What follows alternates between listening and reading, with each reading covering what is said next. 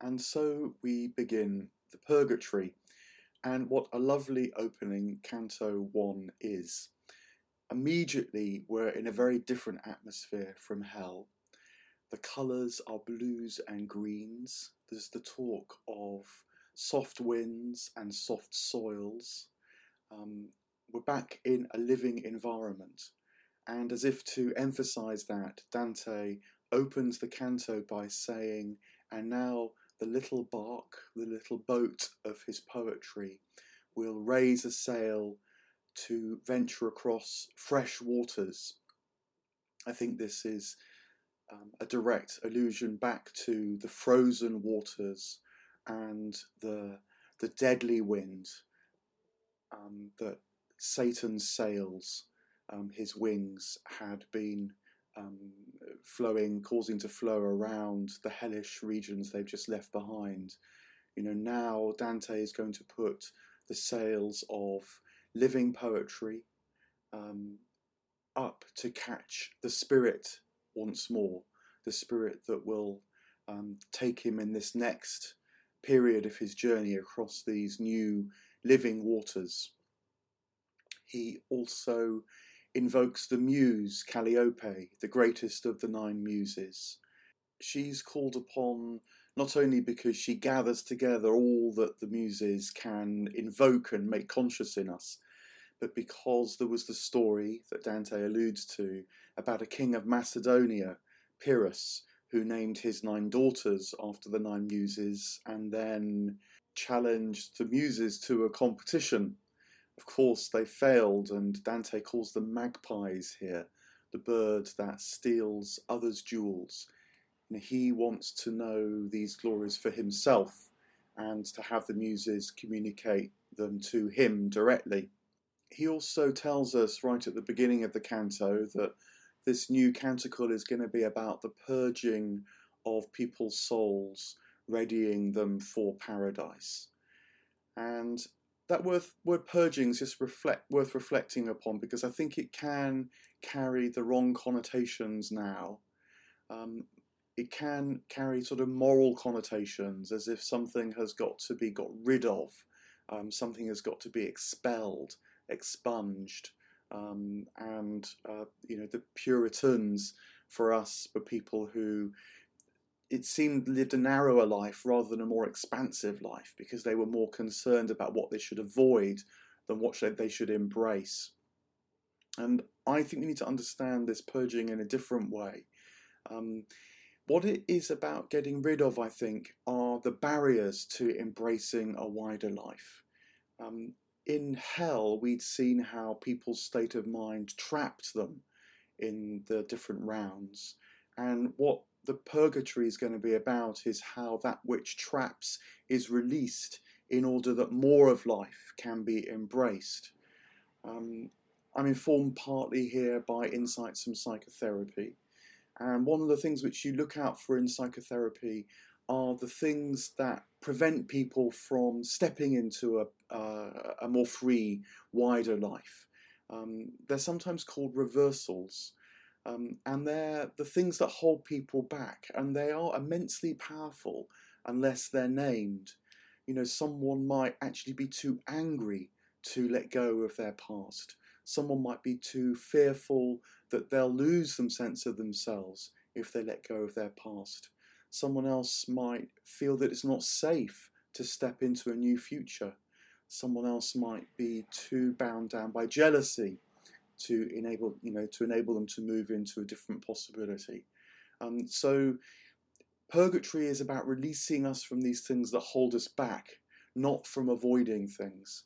And when we come across discussions of virtues, um, that's what I'm going to try and um, see them as virtues of quality. They're actually expansive of our souls when we've been freed from the vices which are actually the things that um, constrain our souls, that compress our hearts, um, and that, as it were, would keep us in more infernal regions. I think this opening canto also signals something important about the mystical geography, the kind of psychological, physical space that Dante is now moving in, you will remember that um, the mountain of purgatory had been pushed up when Lucifer fell towards the earth and the living matter of the earth ran before him to avoid his emptiness, creating the pathway back to God even as Lucifer fell. Well, we're now given a description of the beautiful morning that Dante and Virgil find themselves in as they've come up from the depths of hell. Um, it's actually Easter morning, 1300, and it's about an hour before dawn, and it's very beautifully described. Um, the sun is said to be just allowing her rosy fingers um, to reach towards the horizon, lighting up the night sky. And we're told that Venus is shining beautifully and brightly above the horizon, making the dawn smile. Um, and it's a brilliant image because if you've ever captured or experienced that hour before dawn and Venus, the morning star, is there, um, it does create a tremendous sense of potential and possibility um, and the brightness um, of uh, what can emerge um, with the new day. Um, Venus is also said to be um, lighting up the constellation Pisces, the fish, which is perhaps an allusion to the Christian uh, wellspring that Dante is going to draw on here.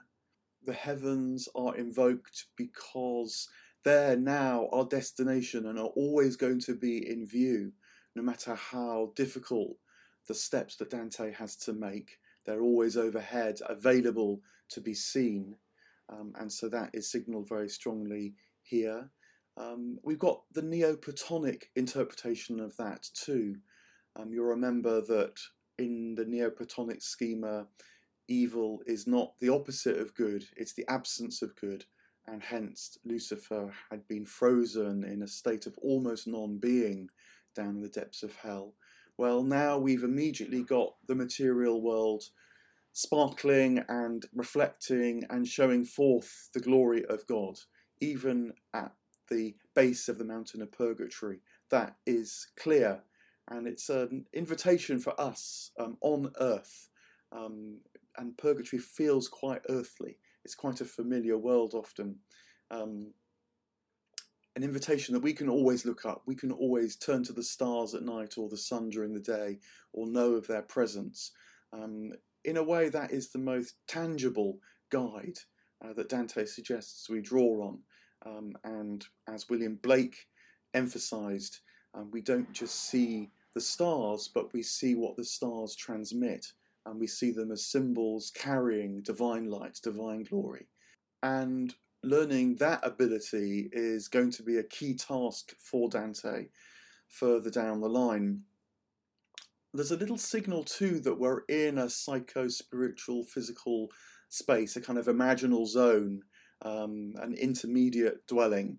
I'm um, not just straightforwardly, um, literally supposed to be imagining Dante to be in a part of the earth.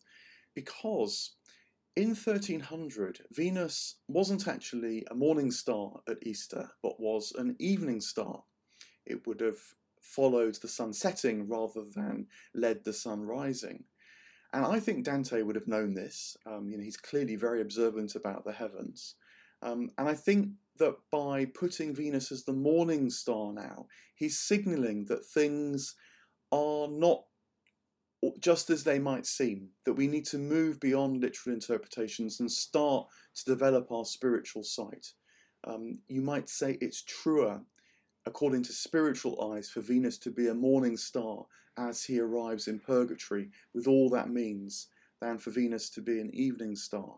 And so he's gently asking us to let go, to purge our literal assumptions, even from the beginning of Canto 1. Another lovely detail in this pre dawn sky that he sees are the four stars of the southern hemisphere, but again given a spiritual meaning here because they represent the four virtues which Dante says Adam, the first human being, knew in his very soul when he was first created before the fall. Dante remarks that those four virtues um, justice, prudence, wisdom, and courage. Um, he, they, we haven't known them uh, sort of implicitly in our souls um, as spontaneous guides back to the stars from whence they came.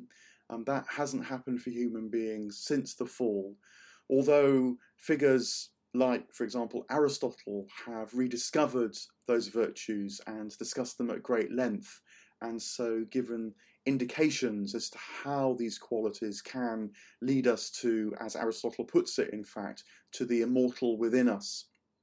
Well, the implication is that Dante's now getting a foretaste of how that original seamless desire um, that the virtues instilled in Adam is now going to be restored to him.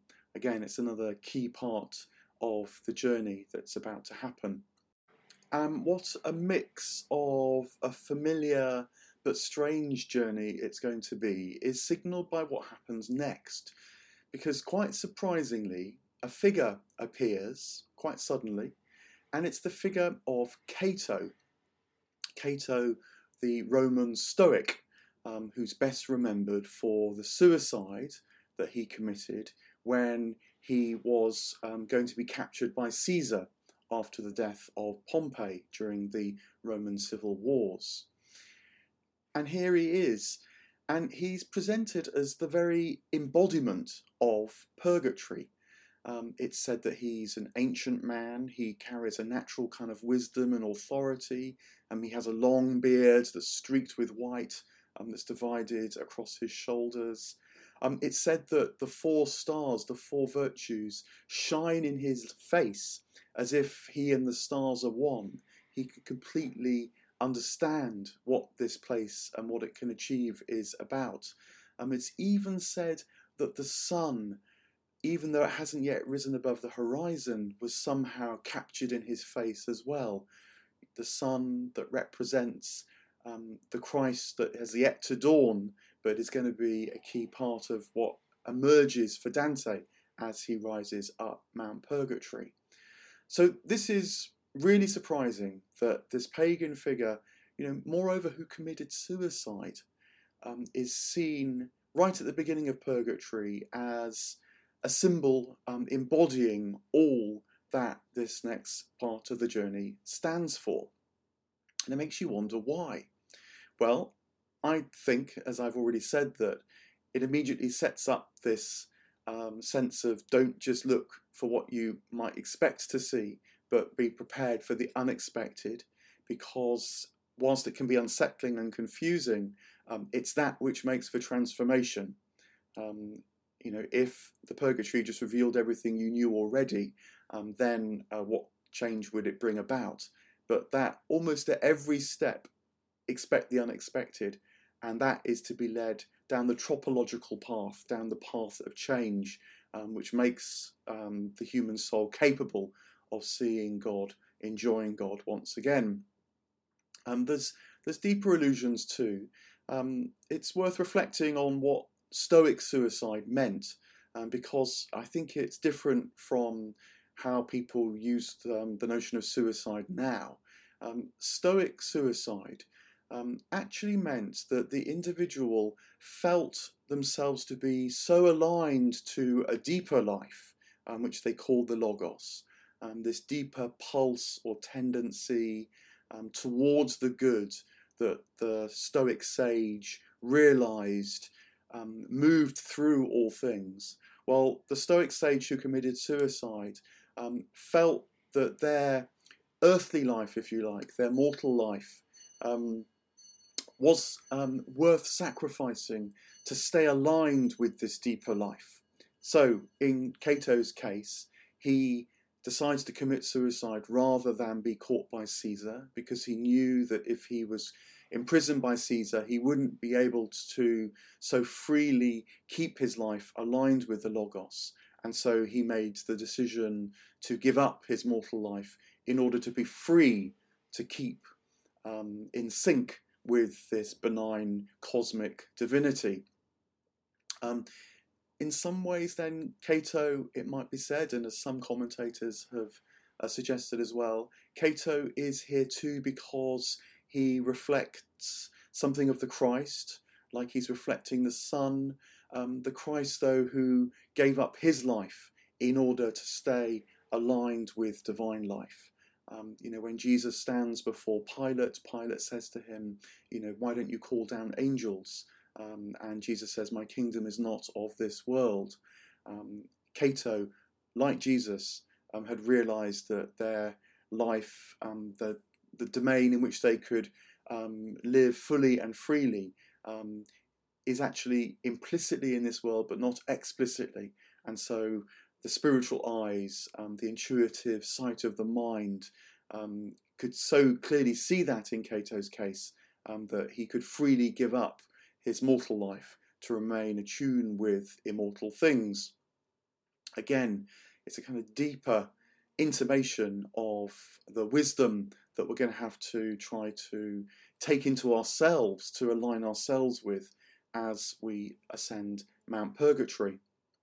That said, it's also signalled that Cato embodies the spirit of purgatory because, whilst he's capable of reflecting the divine light, he doesn't fully understand it.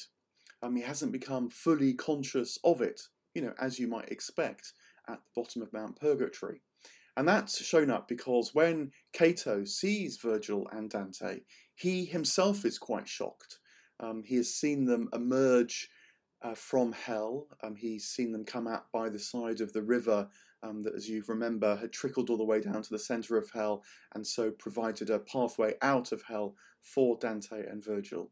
And he can't understand this. He says to them, you know, has God's logos, has God's principle, have God's principles, um, God's laws um, uh, been changed um, that he doesn't, in a way that he doesn't understand or know? And Virgil steps in at this point and addresses Cato um, and says to Dante, um, you know, we must uh, bend our will to um, the will of this figure.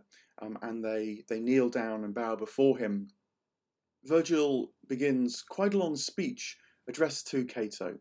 And remember, this is now new territory for Virgil. He hasn't been here before. Um, he's got enough wisdom about him to realize that this venerable figure who somehow embodies the spirit of the place, um, they need um, to have on side, they need his guidance. Um, and Virgil seeks to gain it um, in a slightly hellish way, you might say. Um, he explains to Cato that they're here because Dante has the blessing of the Heavenly Lady, of Beatrice. Um, he's a living soul. He's travelling this journey by divine consent. He asks for Cato's welcome and does so by saying that he too has been freed from the bondage of hell, which is a really interesting thing for him to say. I think he's sort of saying more than he even knows at that point. Um, he's saying, sort of literally in the moment, he has been given divine sanction to travel with Dante and hence being here in purgatory. Um, but I just wonder whether this is Virgil prophesying something about himself um, without even knowing what he's saying, that he will in fact be free from hell one day. You'll know if you've been following my discussion that I'm tracking these moments where this journey is as much about Virgil's transformation as it is about Dante's. Um, but Virgil is still transforming because he then uses flattery to try to gain Cato's blessing. Um, he says that when he was in limbo, he knew Cato's wife, Marcia, and he says, By the love that you knew for her, um, give us your welcome now. Now, Cato immediately sees through it. He is been in purgatory for some time, he's beginning to learn that there's other ways than infernal ways, which Dante, which Virgil uh, must begin um, to learn, well, and Dante too, for that matter. And he says, um, "I will give you my blessing by the new law." Now, I think this is an intimation of the new law of love, the new law of the Logos, which the old Stoics didn't fully understand. You know, they felt that the Logos was this kind of divine and benign imperative that ran through all things that you had to align yourself with um, to avoid the suffering that otherwise kicking against its necessity um, involves. But the new Logos is a person, um, has become incarnate, and is free, um, not ruled by necessity, and for whom love matters even more than what's good. Um, love that can change all things, that can forgive all things, that can make the world anew, um, isn't just bound, say, by justice, um, but can move towards another in friendship. And Cato says that he realizes there's a new law, this new law of love, and that's why he'll let Virgil and Dante proceed through purgatory. Um, but again, there's a sense he doesn't fully understand it himself, he just knows that it's happened. So that's why he's an embodiment of this place. He tells Virgil and Dante what to go, what to do next. Um, they must move to the lowest part of purgatory. Um, it's the part by the sea. Now, in a moral interpretation, that's to say they must instantiate humility, um, as it were, make themselves humble. Um, but uh, again, for this business of transformation and capacities, I think that the reason why humility is so significant um, is because, a bit like the sea, the sea is at the lowest place because then everything can flow into it. Um, it can embrace everything, it can take everything into itself. And that is very much what this experience is about for Dante. He needs to see all things to be able to accommodate all things within himself, because of course that's what God can do. This is divine humility that can accept all things, and Dante must learn that himself, signalled now by Cato telling them to go to the seashore. There he says they will find reeds, and Dante must pluck a reed and make it a belt out of it for himself. Then finally, he tells them that they must follow the sun to begin their journey towards Mount Purgatory proper. And then he disappears. He's delivered his wisdom, what he has to tell them. So Dante and Virgil turn back towards the sun. It says that they stand up again. They've been kneeling all this time. Um, and sort of slowly, um, not exactly sadly, but um, with a certain degree of melancholy. Um, they they're depicted as two lonely figures once again, um, making their way towards the seashore. Um, again, you know, purgatory has got its delights, it's got its joys, but it's also got its sadness and it's got its struggle. Um, and that mix of this intermediate space is uh, clearly portrayed now. but without further um, impediment, they do get to the seashore, they see the reeds, and as Virgil plucks a reed to give to Dante, um, a little miracle occurs because immediately a new reed springs up into its place. Um, you know, purgatory is the place where miracles are seen and observed. Um, you know, it's more difficult here on earth. Um, but it signs, it's a sign, I think, of, of the refreshment, of the newness of life that, as it were, can't be kept down anymore. Um, and there's also a rather beautiful scene at this moment with Dante um, letting his face be washed by Virgil. Cato had said that all the grime of hell must, must be removed from Dante's face so that he can see unimpeded the vision um, that this new place must show him. And so Virgil now gently washes Dante's face in a lovely touch um, of love um, and friendship between the two of them. And so we're launched into Purgatory. There's actually another shipping allusion at the end of the canto, um, like the one with which it had begun. It recalls Ulysses, who Dante had met in hell. Um, Ulysses, who had um, travelled across the sea and actually had reached Mount Purgatory himself, um, but um, hadn't been ready to ascend purgatory, and so the sea had sucked him up and taken him down to hell. Um, well, Dante is ready now. Um, he's unlike Ulysses. Um, he's learnt the lessons of hell. Um, he's become more conscious um, of what this journey is about. And in particular, in direct contrast to the beginning of the Inferno, which, as you'll remember, sees Dante walking lost through a woods um, full of fear, um, now we see Dante um, ready, um, he is capable of seeing and being guided by beautiful things. Um, there's a profound sense of what is not yet known.